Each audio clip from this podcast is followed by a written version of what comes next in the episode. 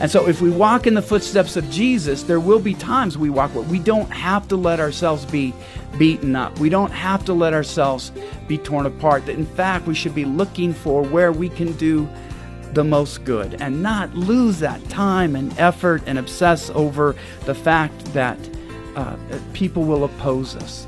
That's Gary Thomas describing the challenges that many of us face with toxic people and why sometimes the best response is to just walk away. Gary is back with us today on Focus on the Family, and your host is Focus President and author Jim Daly. I'm John Fuller. Well, John, the key question is right in Gary's title when to walk away because we struggle with that. We stay in too long and we get crushed. Uh, we get out too quickly, and maybe God hasn't done the work He wants to do through us in that relationship. You never know. But we learned a lot last time about Gary's perspective and his scriptural backing for what he was talking about. Mm-hmm. That, uh, like in John 10:10, 10, 10, the thief coming to steal, kill, and destroy. Metaphorically, that's true even in relationship. People that suck the life out of us, they are looking to really control you and to demean you and to uh, really ruin you. And it's so unhealthy, especially for those of us that call ourselves Christians. Uh, before we get back into that conversation with Gary, uh, we should remind everyone of some important caveats. Um, not every difficult or angry or needy person you meet is going to be classified as a toxic person. And we mentioned that last time. But the caution there is don't use that label too broadly. Also, Christians can be toxic. It's not just people who are outside the faith. I'd say we have a greater propensity because we can be a bit self righteous about mm. us and that's a Pharisaical heart. The fact is, we can all have toxic moments where we're prideful or angry, or we'd let our flesh uh, get the best of us rather than uh, the Holy Spirit working through us. And that's why I'm so grateful to have Gary back today to clear up all the stuff he said yesterday. no, I'm just kidding. Gary, it is a tough subject, and I'm looking forward to today's discussion. Well, as we mentioned last time, Gary is an author, a speaker, a teaching pastor, and uh, Jim, you mentioned his book that really forms the basis for this discussion When to Walk Away Finding Freedom from Toxic People. Gary, let's just start with the simple, most obvious question Can Christians who are trying to live faithfully actually help a toxic person? I would go back to Jesus' word. When we're talking about a truly toxic person, and I love the distinction you made that difficult doesn't mean toxic, different doesn't mean toxic. For instance, if you're like me, you tend to go toward gentle and polite. That doesn't make a forceful person toxic, they just have a different way of relating. But when you're dealing with a truly toxic person, I don't think that we can help them until God does that first work in their heart. And I would just go back to Jesus, who said, Don't throw your pearls before swine, don't give good kosher food to dogs. And when you look at that passage, Jesus is making it very clear. He says, Why don't you give your pearls before swine? Because they will turn and tear you to pieces. Hmm. A pig doesn't understand how valuable a pearl is. Today, women think of strings of pearls not in the first century. They didn't have synthetic pearls. Pearls were difficult to get. They were so valuable. Jesus said the parable about the man who sold everything he had for one pearl. So here is the very level of luxury given to a pig. The pig can't appreciate the beauty of that pearl. The pig can't eat it. And so he spits it out and he's angry. You're not giving me what I want. He wants the pig slop, which you could buy 10 years of for that one pearl that he just spit out. And Jesus is basically saying, I don't want you to be unnecessarily abused by interacting with toxic people that can't appreciate the good stuff you're giving them.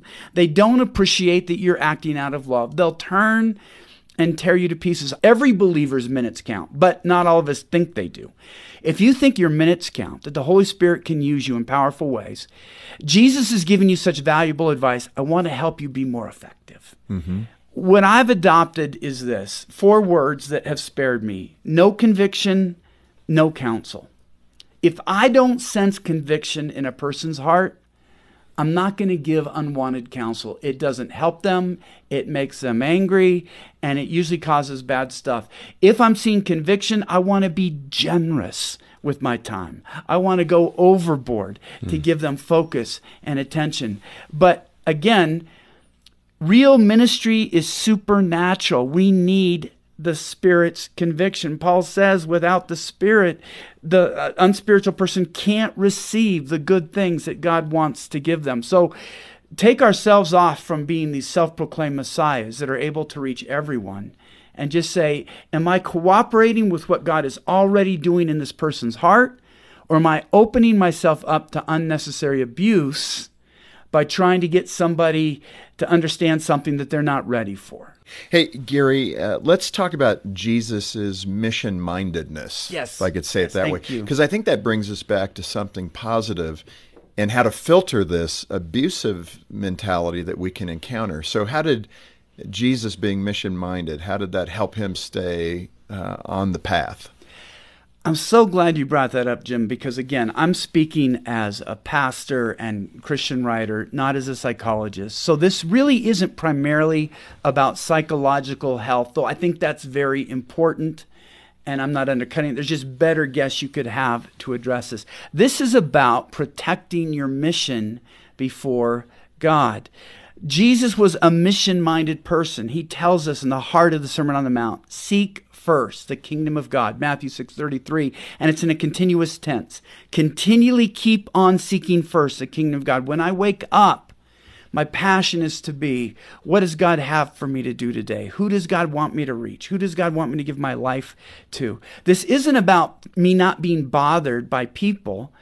I live to be bothered by people, the people that God wants me to be bothered by. It's not about me not facing uncomfortable situations. As God's son, uh, half of ministry is being involved in uncomfortable situations. It's about being productive in those situations to seek first God's kingdom. So Matthew 6:33 is the first linchpin. The second one for me is 2 Timothy 2:2.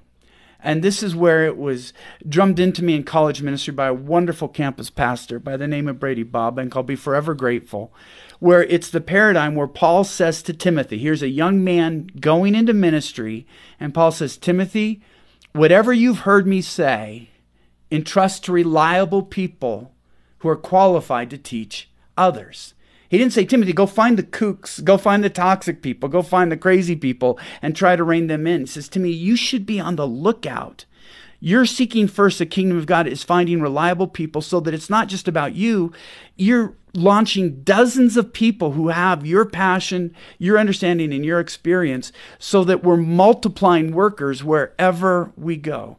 That's the spiritual offense that gives us guilt free paradigms to play spiritual defense against the toxic people who keep us from doing what God created us to do.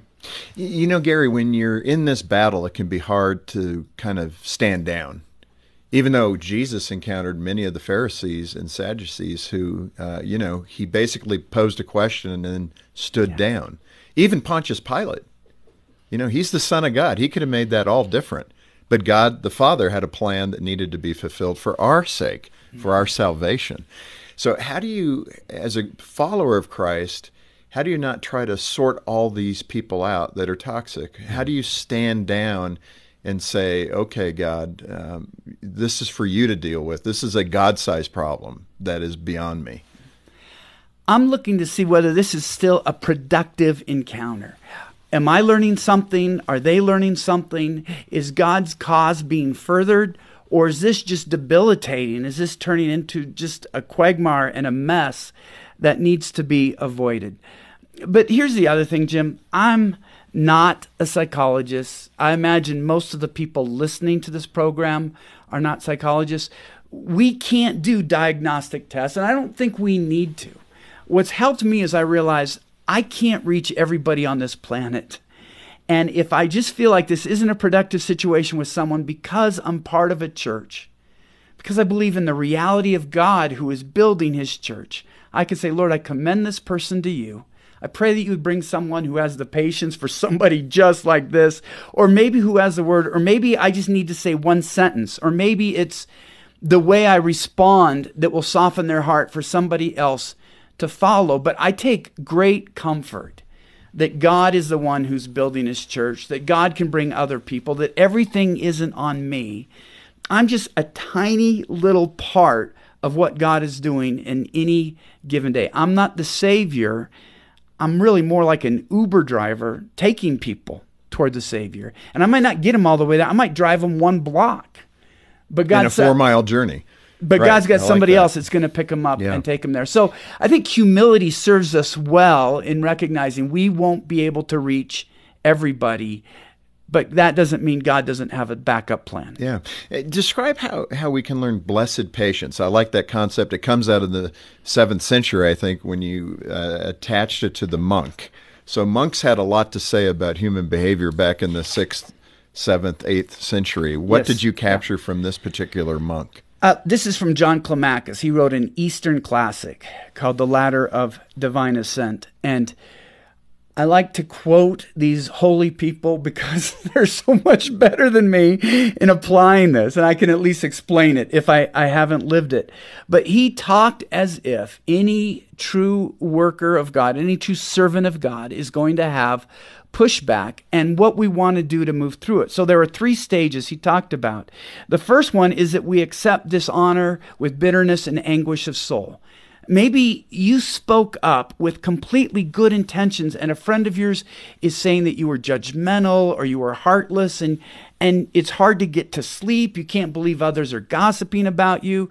You still believe you said the right thing, but it is just anguishing to have people speak negatively of you. For some of us, that's really hard. Other people can just doesn't bother them. That's that personality. But for a lot of us, the golden retrievers that we talked about yesterday, that it's really hard. But he said the second one is that we get to a point where it doesn't bother us as much. We've been through it. And so there's a certain level of freedom and disconnect because we say, you know what? That's their issue. And the fact that they're wrong doesn't bother me because God knows I acted with good motives. I believe I acted how God wanted me to act. And so I'm just not going to let it bother me. This is a part of what it means to serve the Lord. I, I'll never forget when I talked to John Ashcroft, who was a former governor of Missouri, a senator of Missouri, once a presidential candidate. Just a wonderful Christian man, and I'm so inspired by his faith. He was a very devout man. His father was president of a Bible seminary. He lived his faith. I mean, I don't have time to give examples, but this was a man who gave generously to church. And the way his opponents would talk about him Attack in him. elections Yeah. that I knew not to be true. And I asked him one time, John, how, how do you put up with this? And I was just amazed. He says, Gary, don't go into politics if you don't want people to lie about you and misrepresent you.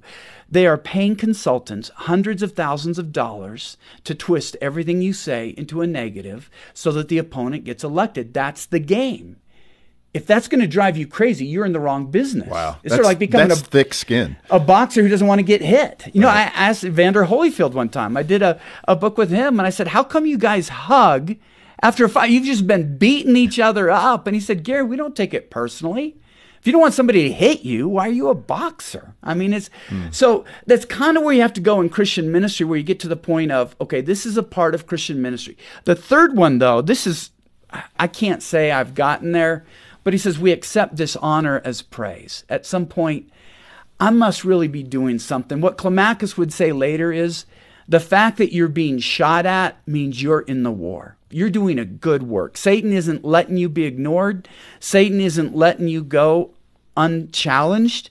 And so you must be doing something right if people are trying to get you to stop doing it. And so, first, you accept it with anguish. It takes a couple episodes where you learn that. Second, okay, doesn't bother me so much. That's a part of what it is. And third, you accept dishonor as praise. And it's interesting, you could apply all these three to parenting as yeah. well as ministry. Oh yeah, Gary, you reference uh, Acts 16, where uh, the Apostle Paul and Silas are in that uh, prison.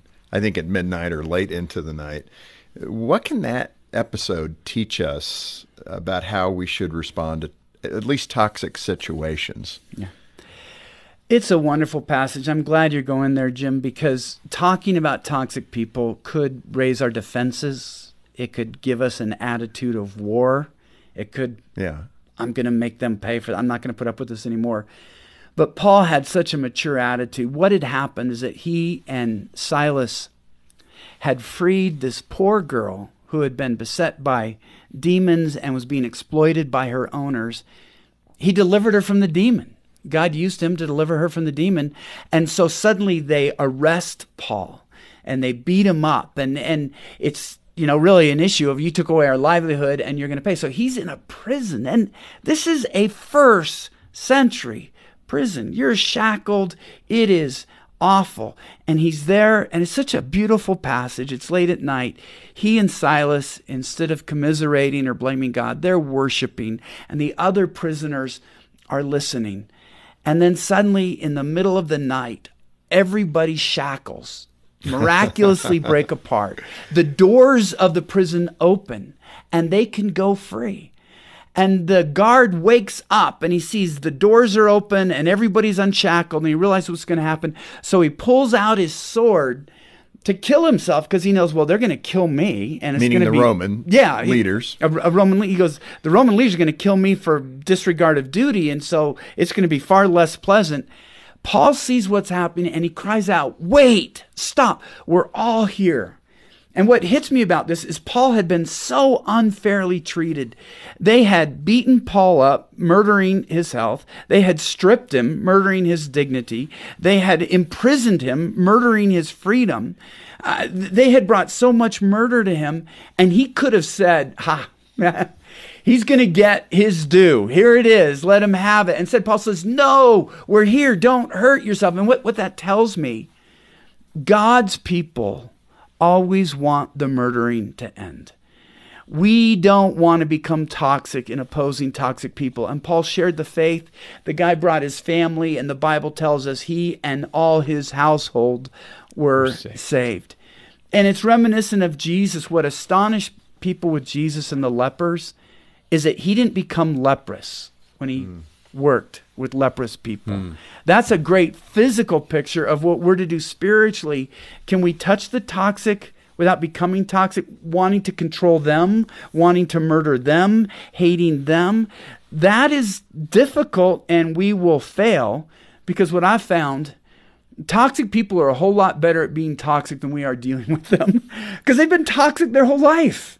And for some of us, we feel like we're going crazy. We don't have the labels to deal with it. We don't have the experience. And at first, we question ourselves. What could I say that could make them so angry? Why do they hate me? I'm so insignificant. I don't even matter. Why can't they let it go? But in the midst of that, just for our own spiritual welfare, we're people who are called to bring life. We're people who are called to bring peace. And this is why walking away is so important. I found one of the best defenses from becoming toxic is to walk away before I become toxic, not to overestimate my ability to hmm. interact with them. And so sometimes the best way to avoid becoming toxic is learning when to walk away from others who are toxic. You know, Gary, the last couple of days, as you've described toxicity in people, uh, that power of compassion, which is the opposite of pride, the ability to express compassion, to counteract that toxicity, uh, not only in the person that is toxic, but when it sprouts up in ourselves. Speak to that issue of compassion and how compassion, in some ways, is the antidote to that, at least in our own heart. When Paul says that the people of God are marked by compassion and kindness and gentleness and patience, he's laying out the roadmap that that's our response toward people. Rather than hurting people, we want to be kind to people. We want the interaction to show that we would like to help you, not hurt you. Compassion means rather than pile on your hurt, we want to feel empathy for your hurt. Patience means rather than expecting you to be perfect in an imperfect world as an imperfect person, that we're able to extend to you the same grace we've received from the Lord. And for me, Jim, what helps me live that way again i go back to colossians 3.12 when i remind myself that i'm chosen and dearly loved that god chose me so if everybody else rejects me the one who matters most the god of the universe has chosen me. And i'm dearly loved. If everybody else hates me if everybody else is attacking me the one that matters most to me dearly loves me. And so when i live out of that i can face uh, rebellion of kids. I could face an attack from those I love and minister to in any other situation in life. So I, I believe that living a life of compassion requires us to receive that compassion from God first. 1 John 4:19, we love because he first loved us. That's exactly yeah. right. You've admitted that your own self talk tended to be no. uh, pretty toxic in the past, and I appreciate that self awareness. Uh, but what did it sound like to help the rest of us if we're not identifying it in our own lives? And how did you begin to change that habit, which is probably the most difficult thing to change yeah. that habit? I want to be a good example for what I teach because the gospel has meant so much. It's my life. I mean, the words of the New Testament are it's a spiritual feast, and I know that they're true, but I don't always live them out. The best way to gain weight is to write a book that connects caring for your body with discipleship, which I did, writing Every Body Matters. Maybe the stupidest thing I've ever done. Okay, how much weight did you put on? I, I gained 20 pounds oh after God. I wrote that book. Now, I was really skinny. I was running fast marathons when I wrote it, so I could handle. You had some room to grow. I, I had some room, but but then when I do that, and I would step on the scale, and it would be like, you know, life happens. You're busy. You're caring for others. Eating out a lot. And then I'll say, Gary, you're so weak, and come on, you're a hypocrite. And in, in some ways, I am. I mean, I believe those words are true. I don't always live up to them, and I could just be awful until I realized how much I was hurting God by the way I was talking to mm. myself. Because if I'm chosen and dearly loved by God, talking negative about myself, someone he loves, hurts him. And I felt God challenged me with the words don't say anything to yourself that you wouldn't say to those you love. Hmm. And I said a lot of things to myself. I would never say to my wife if she stepped on a scale and didn't like what she saw, what what I said to myself. I would never say to my kids words that I use to tear down uh, myself. And so if God doesn't want us to be toxic to others and He doesn't want others to be toxic to us, that includes the fact that He doesn't want us to be toxic to ourselves. One of the reasons I wrote this, Jim, that I, I didn't know until after it was written, I didn't understand how hurt God is when He sees His people bullied and when He sees the way that toxic people have taken advantage of some sensitive, well meaning believers that are allowing their lives almost to be terrorized, allowing themselves to be traumatized. And I think if the listeners could realize how much God loves you, He wants you to walk away. How much you're worshiping God when you walk away because He hates it that you're being bullied. And so when you remove yourself from a situation where you're being bullied, you make God happy. You bring God joy. You're not an orphan. You were created and you're loved and you've been adopted by a God who is passionate about your welfare. And I believe this book could be, and this broadcast can be, his message. Serve me by walking away. I don't like what's happening to you. I want it to stop. And perhaps I even inspired this moment and for you to be here so that you could serve me by learning when to walk away. Mm-hmm. Hey, Gary, this has been a wonderful conversation the past couple of days. It's a difficult topic, and we've said that throughout our time, uh, John. But I appreciate your heart to help Christians uh, work through this idea of toxic relationships and your reminder of the vital mission that God has given each one of us. And it's tough. You do not find a lot of resources on this topic.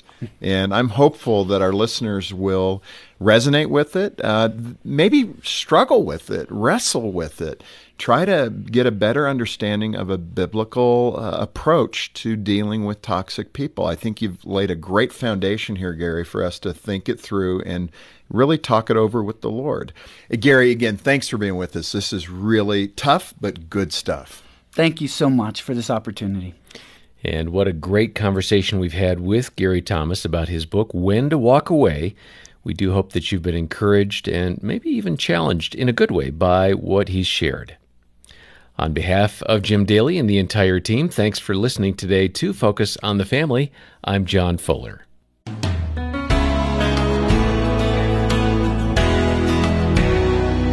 You know, Gary Thomas said something today that really stood out for me.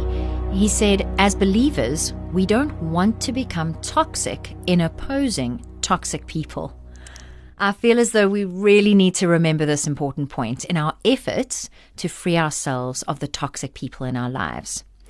In Gary's book, When to Walk Away, he draws from biblical and modern stories to equip you with practical insights to dealing with difficult people in your life and living true to your God given purpose. You'll find it online at safamily.co.za or you can give us a call on 031 716 3300 to order.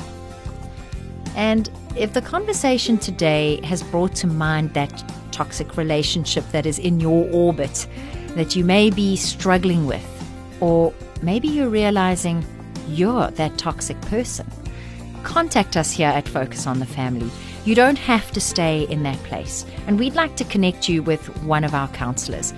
They can listen to your story and help you and pray with you, provide more tools to move you into a more positive place. Don't wait to get the help that you need. Call us here at Focus on the Family or click on the counseling link on our website.